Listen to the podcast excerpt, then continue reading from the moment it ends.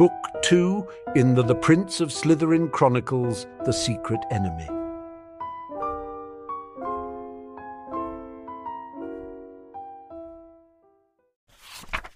Chapter 27 Post-Game Developments 7th of November 1992 After the Quidditch Match The Gryffindor boys' locker room The first clue that something was amiss was when Fred, George and Oliver made it back to the locker room to find the door standing wide open.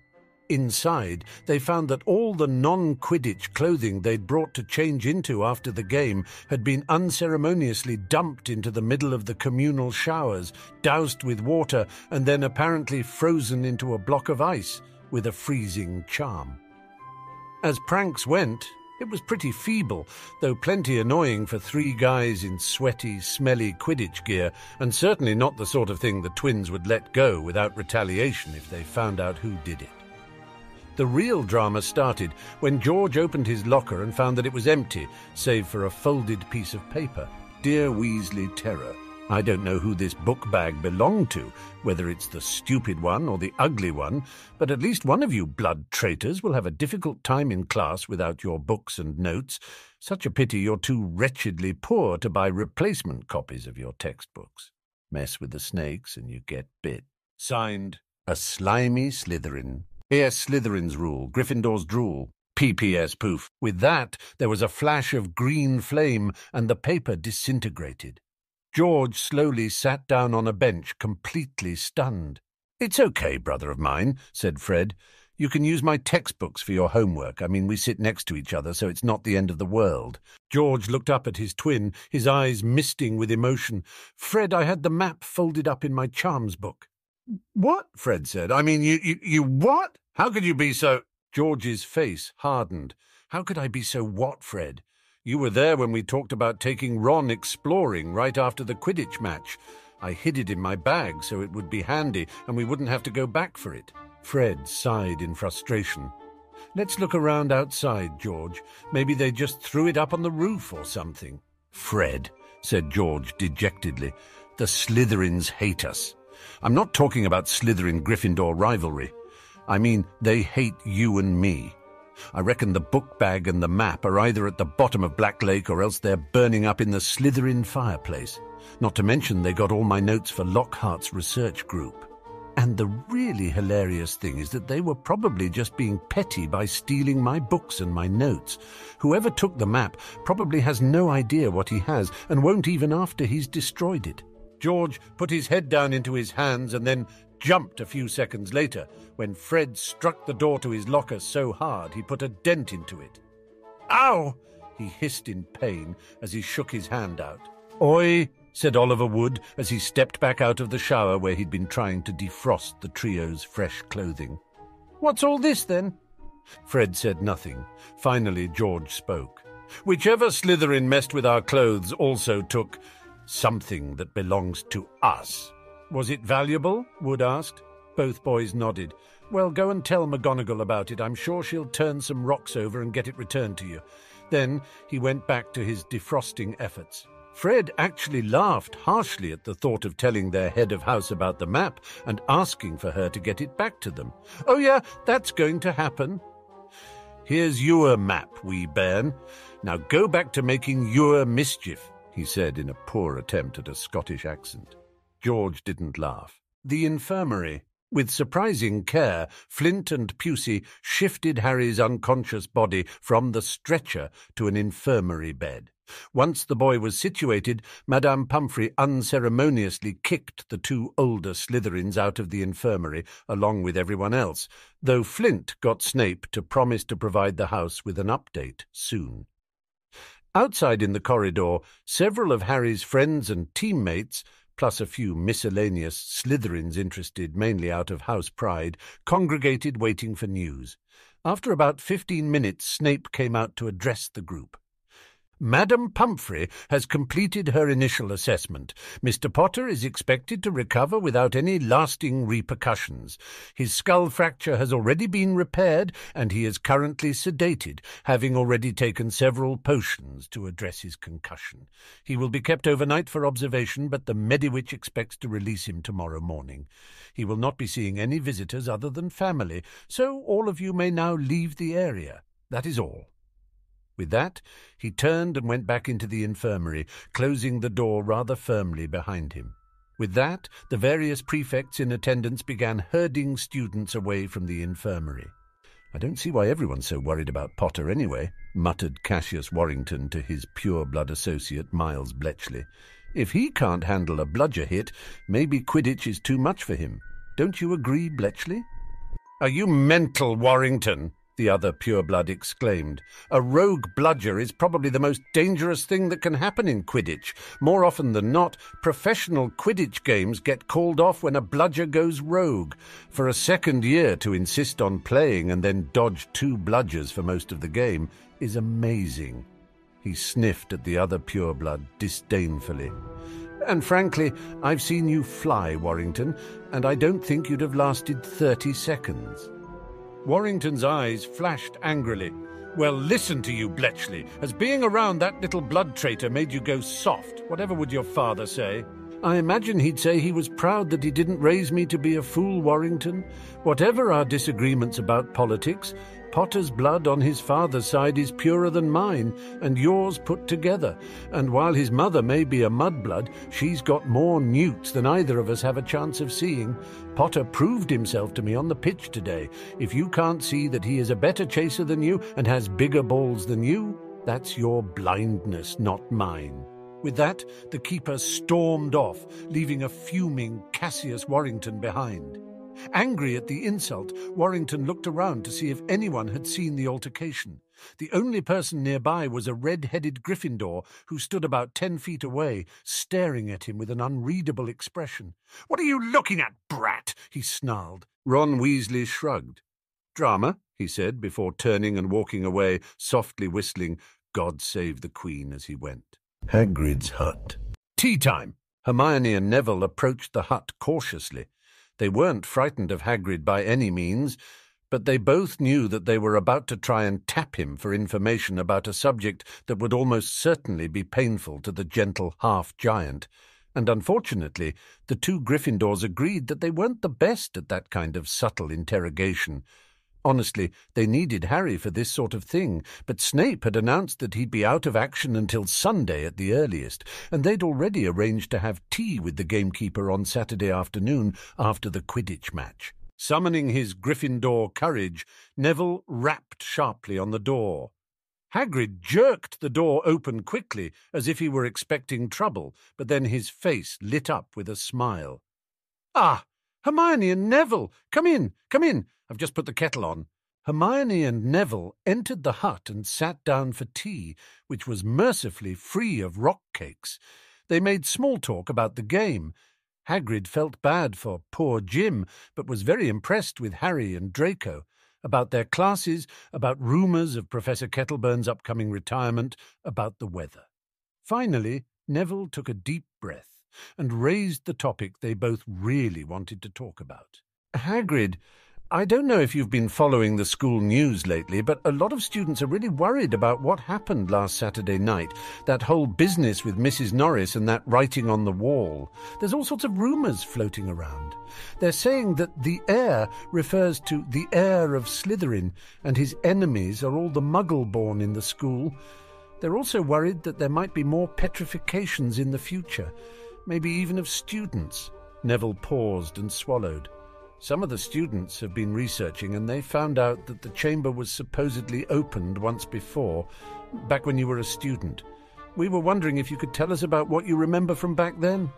Actually, Neville already knew that Hagrid had been expelled around that time, possibly for some reason related to the earlier petrifications, but he wanted to let Hagrid reveal that detail if it came up at all. Harry would have commended him for the clever Slytherin-esque misdirection, but Neville was very Gryffindorish, and all this manipulation made him feel a bit queasy. Hagrid looked pained by the question, but also resigned, as if he knew it was inevitable that such questions would be coming from somebody. Better Frank Longbottom's boy than some Auror, I reckon, he thought, and with that he began his tale. Rubeus Hagrid was sorted into Gryffindor in 1940. To say he was big for his age was an absurd understatement. Most of the other firsties were openly afraid of him, even among his Gryffindor classmates, and he couldn't even fit in a dormitory bed, so he ended up in a room by himself outside of Gryffindor Tower. It was lonely at first, but gradually he made a few friends, though sadly few of them were human. Indeed, his best friend that year had eight legs, an acromantula that Hagrid found while exploring in the Forbidden Forest. Aragog was small for an acromantula, only about three feet across, and once he realized he couldn't bite through Hagrid's skin, he became quite companionable and surprisingly well spoken for a killer spider. By the end of first year, Hagrid had taught him to read. Of course, Hagrid had always had a way with animals. His size and strength allowed him to easily manhandle large beasts. His skin was too tough to be clawed or bit easily, and he had a natural resistance to most forms of poison. Consequently, he was allowed to help Professor Wilbur Grubbly-Plank as a teaching aide in Care of Magical Creatures, starting in his first year. Grubbly Plank, whose daughter Wilhelmina was two years behind Hagrid, and Deputy Headmaster Dumbledore were Hagrid's two favourite teachers and his two biggest boosters among the Hogwarts faculty. Unfortunately, quite a few teachers didn't care for the idea of a half-giant at Hogwarts. Even more unfortunately, one of those was Armando Dippet, the headmaster, who seemed disgusted by his presence in the school. Hagrid tried his best and got decent grades, but he was still isolated and alone. In second year, however, Hagrid finally made some human friends. One was a slightly abrasive Ravenclaw named Myrtle Warren, who spent her time alone in the library avoiding the teasing of her cruel yearmates. Another was Eugene Nobby Leach, a boisterous lad whose easy laugh concealed the sadness he felt from knowing firsthand how poorly even the we'll take the rest Hufflepuffs treated their muggle borns. But Nobby and Myrtle didn't have it near as bad as poor Tom Riddle, a muggle-raised orphan sorted into Slytherin who didn't know anything about either of his parents and so was presumed to be a muggle-born as well. Two years ahead of Hagrid, Myrtle, and Nobby, everybody in the school liked Tom, or at least everybody but his fellow Slytherins. Still, he never seemed to let it get him down, and he embraced his presumed muggle-born status with gusto, making it his business to see that all the other muggle-born and muggle-raised stuck together. By the end of Hagrid's second year, Tom was running study groups for all the muggle-borns in the school, and all of them were doing remarkably well, much to the chagrin of the Slytherin purebloods. But that year was marred by tragedy as well, when Hagrid's father passed away of dragonpox. With no other family to look after him, Dumbledore pulled every string he could find to get Hagrid appointed to a job as junior assistant gamekeeper, just so he could stay at the castle during the summer. In Hagrid's third year, he was finally allowed to take care of magical creatures as a student rather than a teacher's aide, and Professor Grubbly Plank was delighted by his studiousness and his encyclopedic knowledge of obscure and dangerous creatures. Even though he was just a third year, by Christmas the professor was suggesting that he pursue a mastery in the subject after graduation. The only problem that year, well, during first term at least, was that Tom no longer had time to watch over his muggle-born protégés. He'd been made the fifth-year Slytherin prefect to the outrage of purebloods like Abraxas Malfoy and his stooges, and he was in his owl's year, so he didn't have any spare time to help with his friends studying, though he did pop in from time to time to give advice and encouragement. It was right after Christmas break ended that the real trouble started. Nobby Leach was the first to be petrified. His body was found just outside the greenhouse with the words, Mudbloods, beware the heir of Slytherin, burnt into the nearby grass. Over the next two months, three other Muggleborns were petrified, and all were found near graffiti that warned the rest of the Muggleborns to leave Hogwarts and never return. The graffiti also gave credit to the heir of Slytherin, which had the dual effect of damaging the reputation of Slytherin House while rallying the purebloods of the other three houses around their own muggle-born members. Then, in March, Myrtle was found, not just petrified, but dead. One day later, Tom Riddle confronted Hagrid in his room. The prefect had somehow discovered that Hagrid was raising a highly dangerous and highly illegal creature within the castle, and he'd assumed that whatever creature he'd been hiding in his room was the cause of the petrification. Hagrid helped Aragog get away, and then Tom turned him over to Headmaster Dippet, who was only too happy to summarily expel him and tell him he was lucky that at the age of thirteen even an abomination like him was too young for Azkaban. Hermione and Neville gasped. You mean to say that Tom Riddle, who'd been your friend for two years, ratted you out to that awful Dippet? Hermione said angrily. Ah, don't go blaming poor Tom, Hermione. Tweren't his fault. Hagrid, how was it not his fault? asked Neville, just as outraged. Well, it was like this. Tom knew I was raising a dangerous creature, which were true, but he didn't know what it was, and I wouldn't tell him because Wee Aragog was still a tiny thing, no more than three or four feet across by then, I reckon, though he's much bigger now. Hagrid perked up and smiled. I should take you two to meet him sometime. You'd like him. He's got a lovely singing voice. Hermione and Neville just stared at him. He coughed in embarrassment. Anyways, once Tom found out it were an acromantula, he was powerful, sorry, as he knew at once I were innocent. Acromantulas can't petrify nothing. They just bites you and poisons you to death. Tom kept apologizing and trying to tell Oly Dippet. Hagrid practically spat the name out, but it was too late.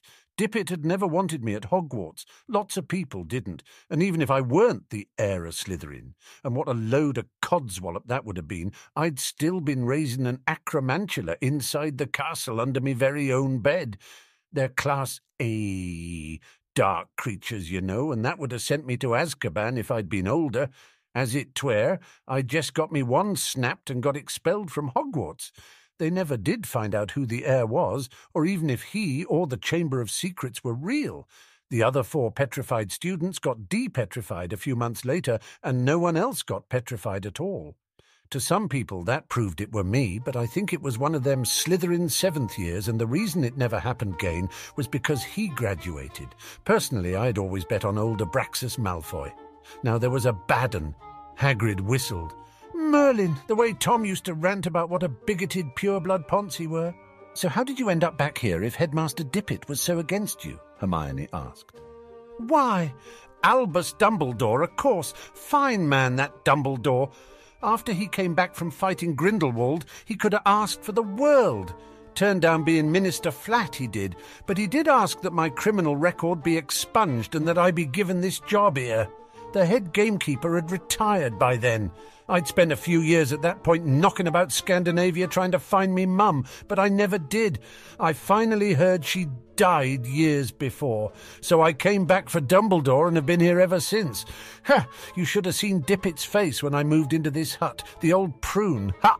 Some time later, Hermione and Neville were walking back to the castle discussing what they'd learned.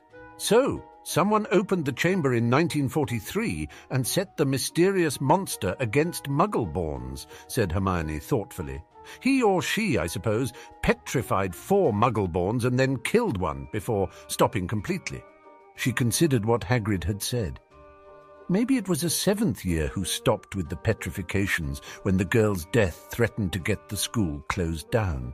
Then the heir graduated and had no further access to the monster. So what kind of monster was it? asked Neville. What creatures can petrify people?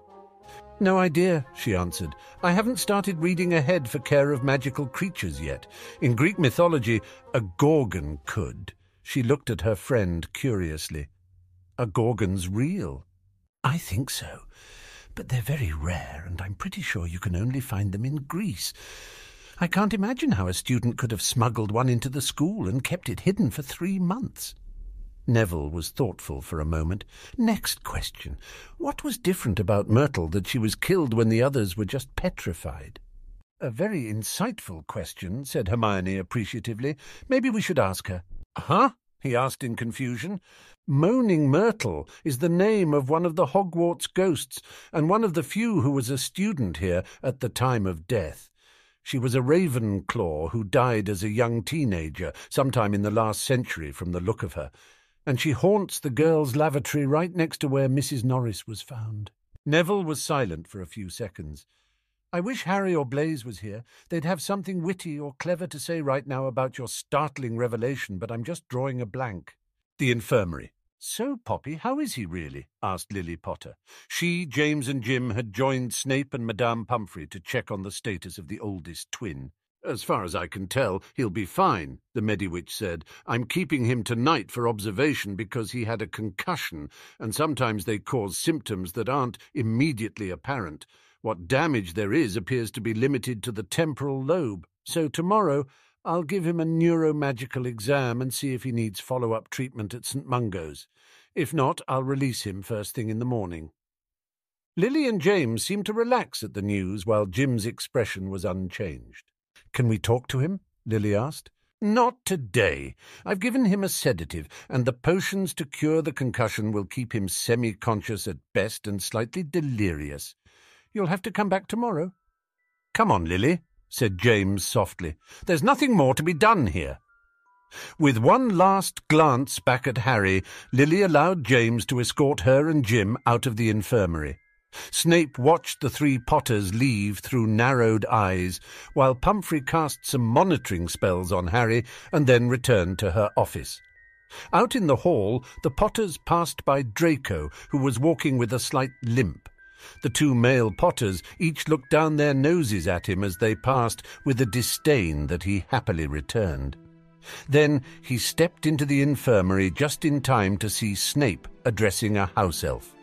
Kuzco, please go down to the Quidditch pitch and examine the two bludgers used in today's match. Specifically, examine them for indications that a rogue house elf was responsible for their malfunction. The elf actually hissed at the mention of rogue house elves, with an anger that Draco hadn't thought possible for such creatures. And what in Merlin's name was a rogue house elf, anyway? Kuzco popped away, and then Snape turned and noticed Draco's presence.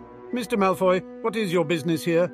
Professor Lockhart told me to get checked out by Madame Pomfrey in case he missed any small fractures. Sir, do you think a house elf was responsible for what happened with those bludgers? With the practiced ease of a long-time double agent, Snape chose to bluster his way through the boy's question. I do not make a habit of answering questions about conversations overheard by eavesdroppers, Mr. Malfoy, he sneered. It is but one of many avenues we are investigating, albeit a highly unlikely one. Think no more of it. He turned back towards the office. Madame Pomfrey, you have another injured student, though thankfully one who can walk under his own power. The Mediwitch came out and hustled Draco into a bed, while Snape exited the infirmary with the boy's eyes following behind. Then he relayed Lockhart's instructions, and she began casting diagnostic spells. Hmm, Professor Lockhart's spell work was quite good, but he was wise to send you for a checkup. The spell he used was for Aurors who need quick patches during field combat. As he said, though, it doesn't work for minor fractures or pulled muscles. Lie still for a moment and I'll be right back. She left and returned a moment later with a few foul-smelling potions for the boy. This one will ensure that all your bones will heal completely. This one will repair muscles and eliminate any pain. Finally, this one will put you to sleep for a few hours so you're not awake for the effects of the first potion. It shouldn't be painful, but it might be extremely itchy. Draco frowned, but drank the potions as instructed. As he drifted off to sleep, his last conscious thoughts were about the disturbing implications of house elves trying to murder Harry Potter, because he thought he knew one house elf in particular who might have been ordered to try. Snape's classroom. Half an hour after leaving the infirmary, Snape was back in his potions lab when Kuzco popped in to deliver his report. Kuzco has done as Professor Snapey asked, examined both bludgies.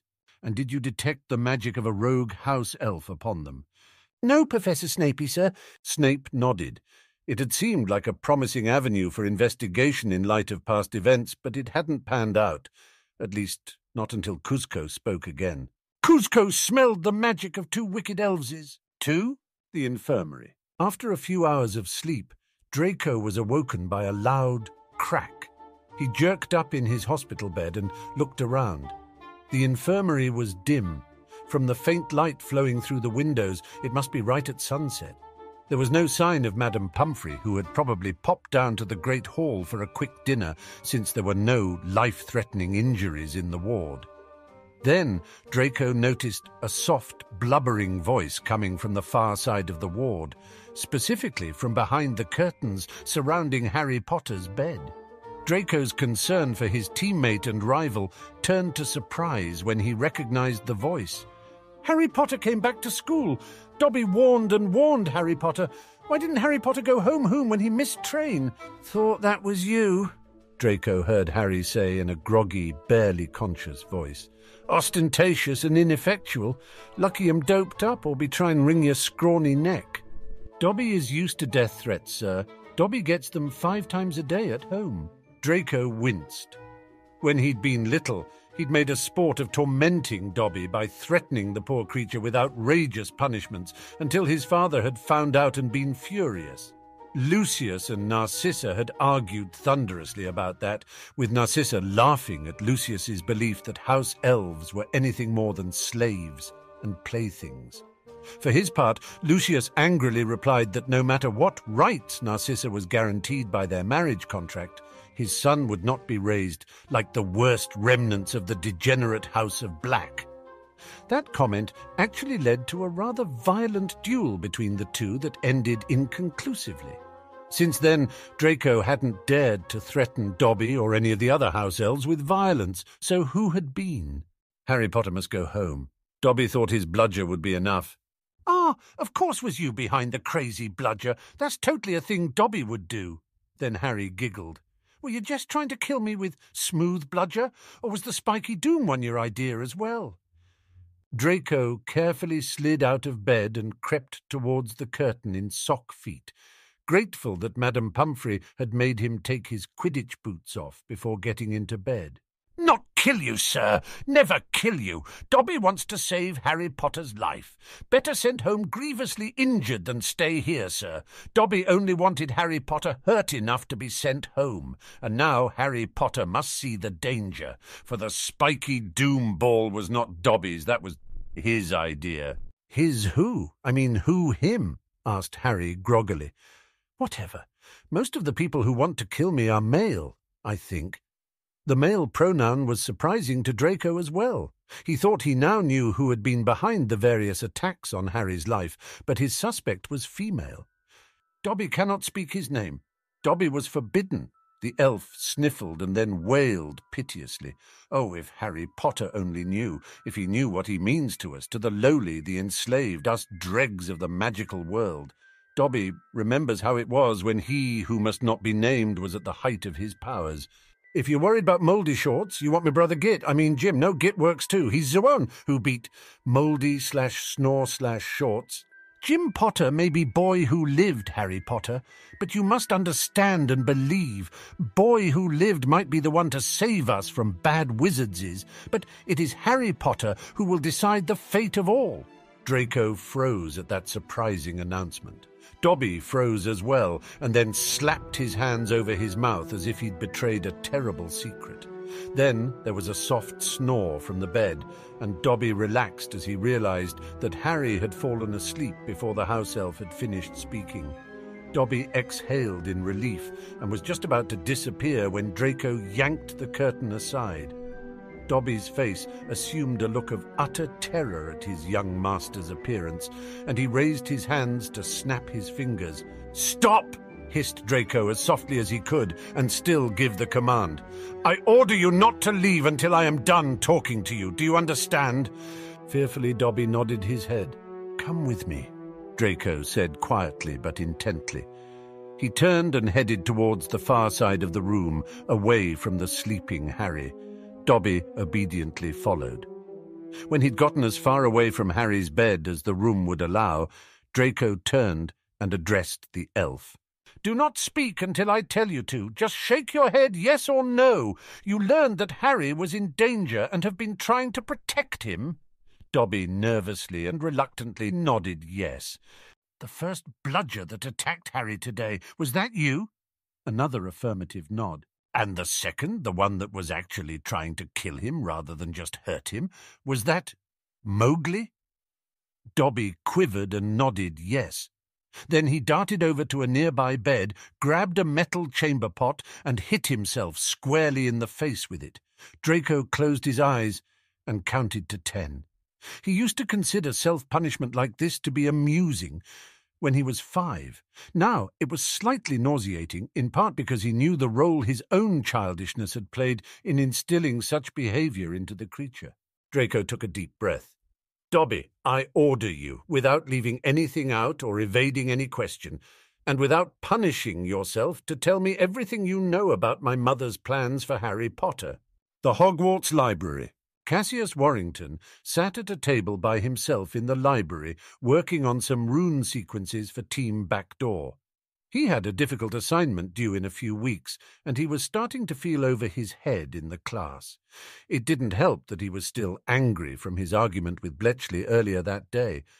To be fair, he was annoyed in general by the mere existence of half-blood Harry Potter, as well as by all those blood traitors in his house, and especially on the Quidditch team who had embraced Potter, despite his defiled heritage. For just a second, Cassius felt a draught. Then he was startled by a loud thump as his book bag fell off the table and onto the floor.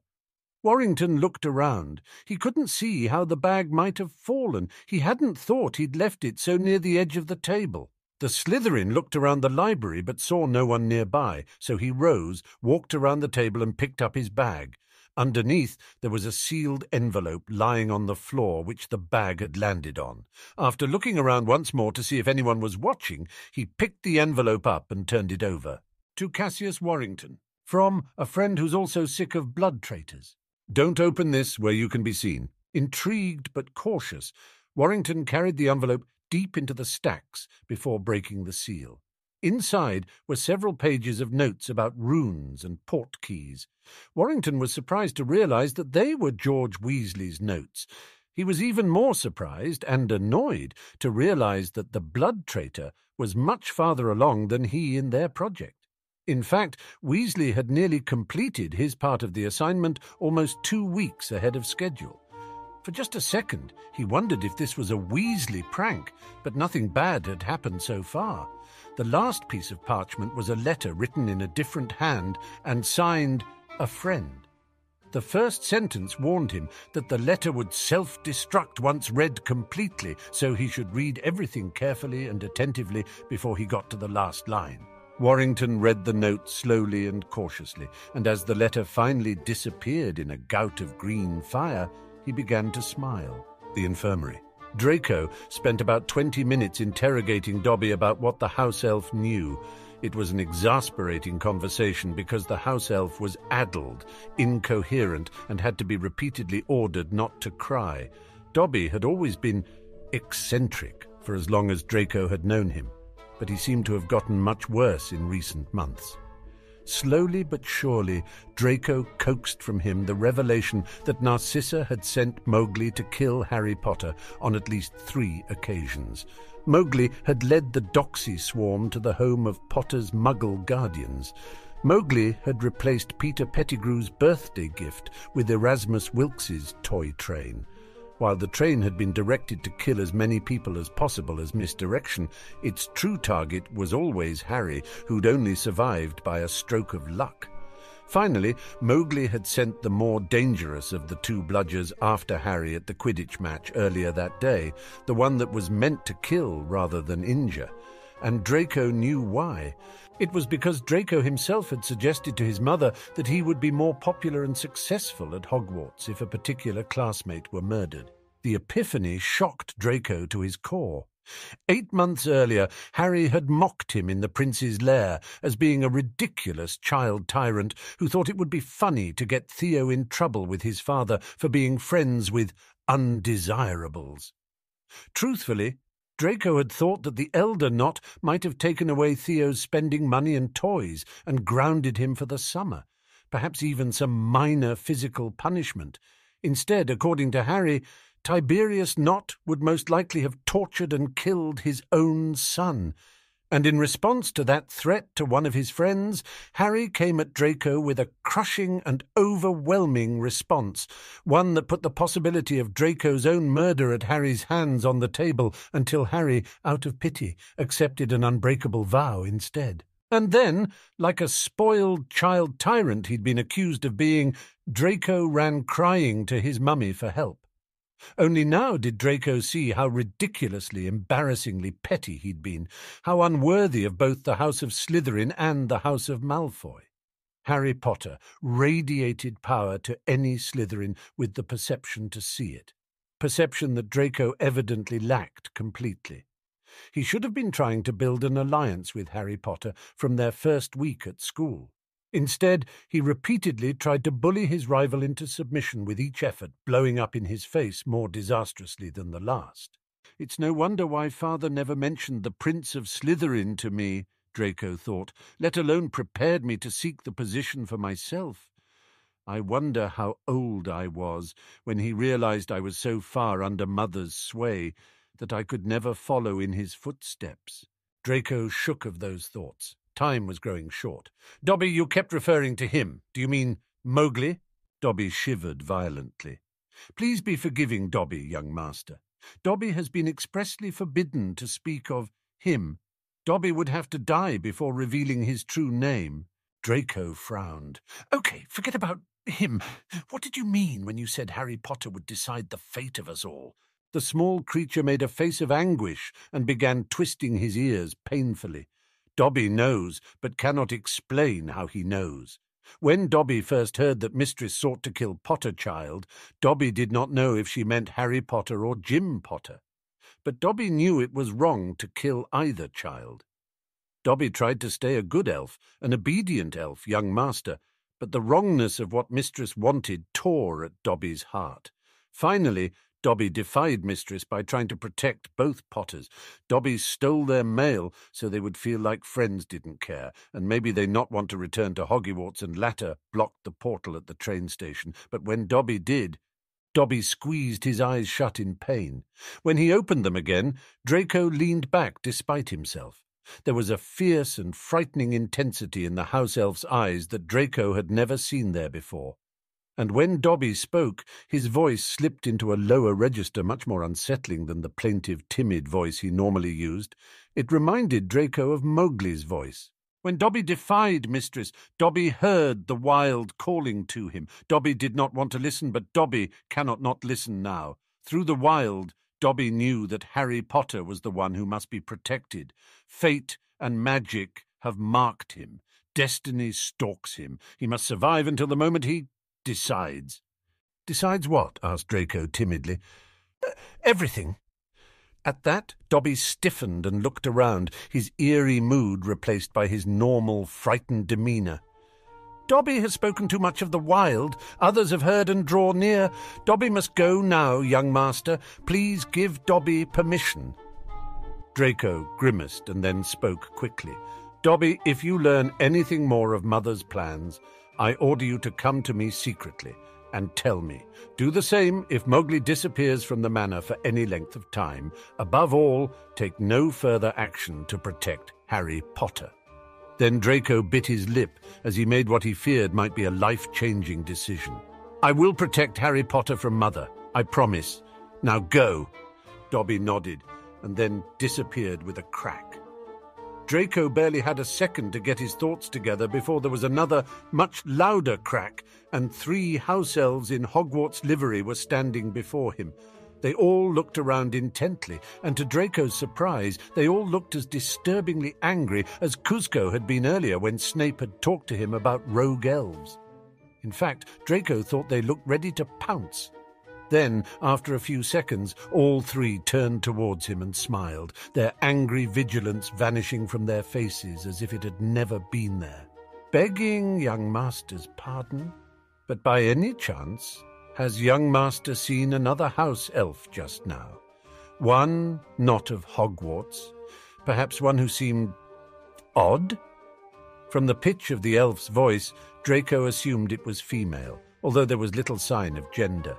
No, said Draco shakily. No, I haven't. The elf who spoke narrowed her eyes at Draco in a more calculating manner than the boy had ever seen on a house elf's face. Then she smiled once more. We is sorry to have disturbed the young master. We's be going now. And just like that, the three elves vanished with a loud crack. Draco barely had time for his breathing to slow when he heard yet another voice. Hello! Called out a still weakened Harry Potter from across the infirmary. Is somebody there? Draco sighed and made his way over to the other boy's bed. It's just me, Potter. Oh, hey, sorry, still a bit woozy. Who are you talking to? Draco looked around. No one, how are you feeling? Like I got hit in the head by a bludger and then given enough potions to drug a hippo. Well, what's the last thing you remember? Draco said lightly, concealing his fear that Potter remembered Dobby's rantings. The other boy already seemed to know who Dobby was, but Draco thought it best if Harry didn't know any weird house elf prophecies about himself. Um, I think I remember you saying you caught the snitch. Good job, unless I just dreamed that part, in which case better luck next time. He smiled, but Draco noticed that Harry's eyes were still a bit unfocused. Not a dream, Potter. While you were napping, I was out winning the game for us. Heh, just so long as one of us was on the case. Tell me what happened. I was kind of distracted. Draco gave a brief summary of the Seeker's duel between himself and Jim Potter. He acknowledged that all of Harry's observations about how to get inside of his brother's head paid off. At the end, he revealed with a certain degree of embarrassment that he'd won by using the suicide slam maneuver. Harry laughed and then winced in pain. Wow, a suicide slam. That's a Gryffindor move, isn't it? Draco snorted disdainfully. Gryffindors don't have a monopoly on boldness if that's what's needed to win. Besides, with that spectacle you were making, I doubt anyone even noticed me until I actually caught the snitch. Draco glanced at the clock on the wall. Anyway, I need to hurry if I'm not going to miss dinner completely, and you need rest if you're going to stop your inane babbling. You kept calling me Drake out on the pitch, presumably because you couldn't handle words of more than one syllable. I'll be lucky if Pusey and Bletchley don't make that my official team nickname now or some such rubbish. They should, mumbled Harry, his eyes already closing again. It's a cool name. My name, the boy sniffed, is Draco. Harry appeared to have fallen asleep again, so Draco turned and left. He'd gotten about three feet when Harry spoke once more, his words clear despite his sleepy mumble. Draco Malfoy's a pompous, pure-blood mama's boy whose mouth outstrips his talent.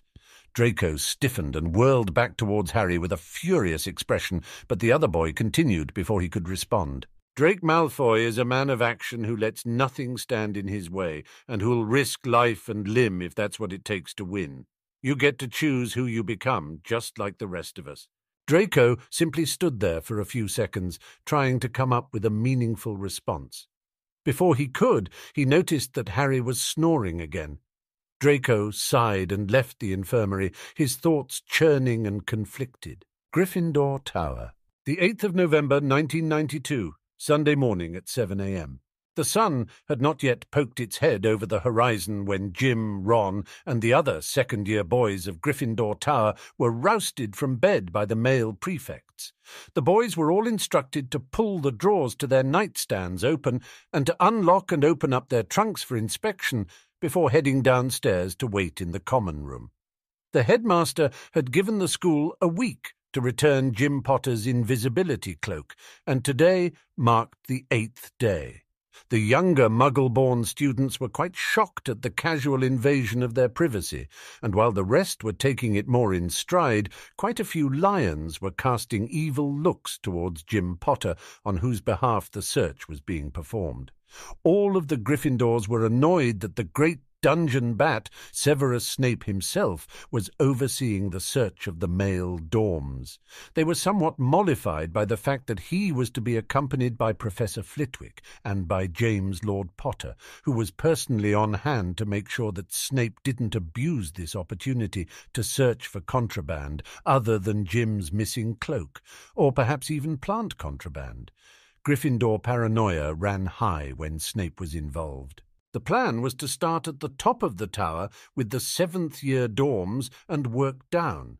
The theory, which even McGonagall admitted was plausible, was that it was more likely for another Gryffindor to have taken the cloak than for an outsider to have acquired the Gryffindor's password. Likewise, an older Gryffindor might have had a non larcenous reason for taking the cloak, such as to keep Jim Potter from using it to ruin Gryffindor's chances for the House Cup through reckless point loss that had seemed to be his goal since his first day at Hogwarts. While Snape, Lord Potter, and Flitwick were searching the boys' rooms, the Gryffindor girls' dorms would be searched by McGonagall, Lily Potter, and Professor Vector. If the cloak wasn't found here, they would move on to the other dorms. While the search was taking place, nearly all of the lions were waiting irritably in the common room, many of them falling back to sleep in overstuffed chairs or on couches. The Weasley twins had actually each brought a pillow and blanket down with them, and were lying comfortably on the floor in front of the fireplace, near where Ron was quietly working on a charms essay. Percy sidled up to them with his usual disapproving look. Just to reassure myself, you two aren't dense enough to have left any of your usual nonsense lying around for Professor Snape to find, are you? Nah, perfect Prefect Percy, said Fred sleepily. Nothing illegal in the dorms. We have a secret stash for all the stuff that might get us expelled. Percy gave a long-suffering sigh. Hang on a minute, interjected Lee Jordan. They're just looking for Potter's cloak, aren't they? I figured they'd just walk into a room, say, Accio Potter's cloak, and be done with it. The Potter cloak, said Percy, among its other illicit benefits, is apparently immune to the standard summoning charm, which means the professors will have to physically search each room. Then he noticed Lee's suddenly nervous expression. Why? What sort of contraband do you have if the twins are, to my amazement, clean for once? Nothing, Lee said in a guilty voice. George chuckled. Relax, Lee. They're on the hunt for a priceless magical artifact that, for some reason, they let a second year run around with. Snape doesn't care about those skin mags you keep hidden under your mattress. Guys, shut up, hissed Lee, while Percy clucked his tongue disdainfully. A few feet away, Jim, who had been eavesdropping, stiffened slightly in his chair as Percy explained how the searches were to be performed.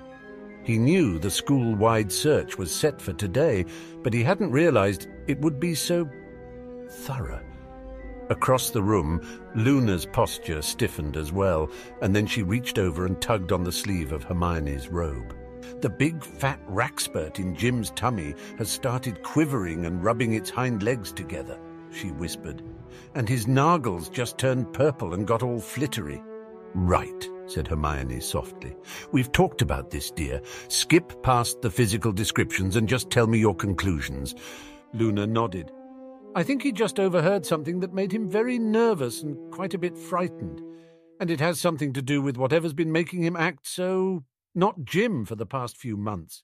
Before Hermione could ask anything more, the assembled Gryffindors were distracted by loud shouting from up the stairs leading to the boys' dorms. Ah, here we go, said George amiably. Lord Potter and Professor Snape have finally started arguing and are probably about to hex one another. I wish we'd had time to set up a betting pool. All the jokes ceased, however, when Snape stormed down the stairs in a fury and headed towards Jim Potter, with the boy's father close behind. Somewhat surprisingly, the younger Potter wasn't even looking at Snape's angry face. Instead, all of his attention was focused on the small red book in Snape's hand, a detail noticed only by Luna Lovegood, who suddenly grasped Hermione's arm very tightly. Where did you get this book, Potter? Snape practically growled. That's. I. That's none of your concern! It's got nothing to do with my cloak! He blustered. Around the room, several of the Gryffindors were stunned at how disrespectful Jim was. Despite himself, the boy looked defiantly up into the potions master's eyes. Suddenly, Jim flashed back to a memory of studying from the book just the previous night. Surprised and pleased to realize that he could now sense Snape's legilimency intrusion, Jim reflexively focused on his hatred for the man and imagined that memory on fire. Instantly, Snape broke contact and stepped back in shock.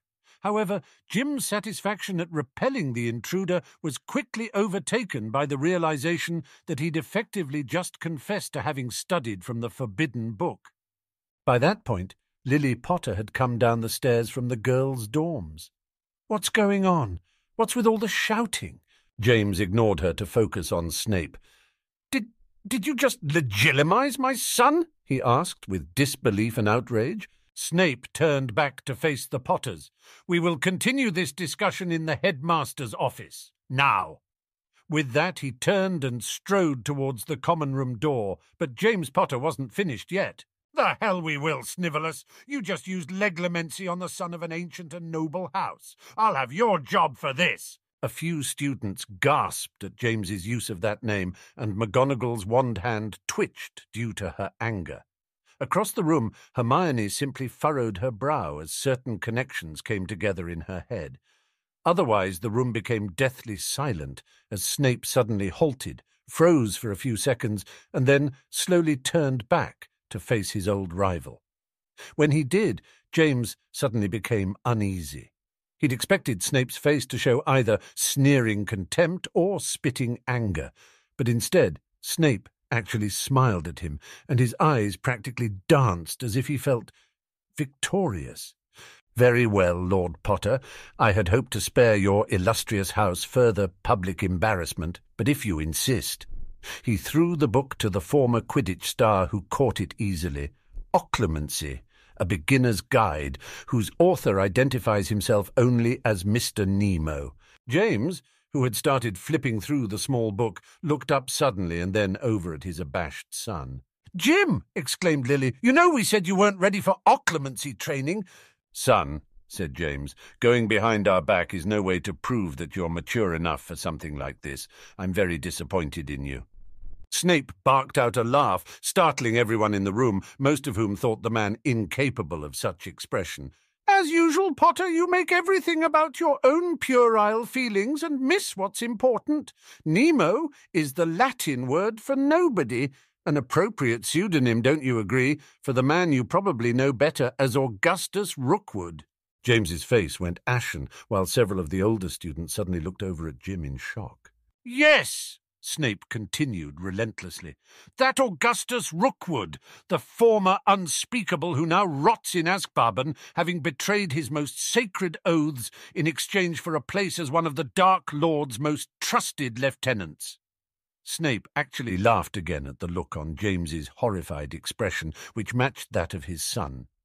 Your precious offspring, the world-renowned boy who lived, has been teaching himself occlumency out of a Death Eater training manual. James was speechless for several seconds before he was finally able to address his son. Jim, is. is this true? Jim Potter blinked several times and licked his lips. I want to talk to my lawyer. We hope you enjoyed this chapter. Please consider supporting our project by joining our Patreon linked in the description, or become a member here on YouTube, where you will get access to several additional chapters weeks before they release.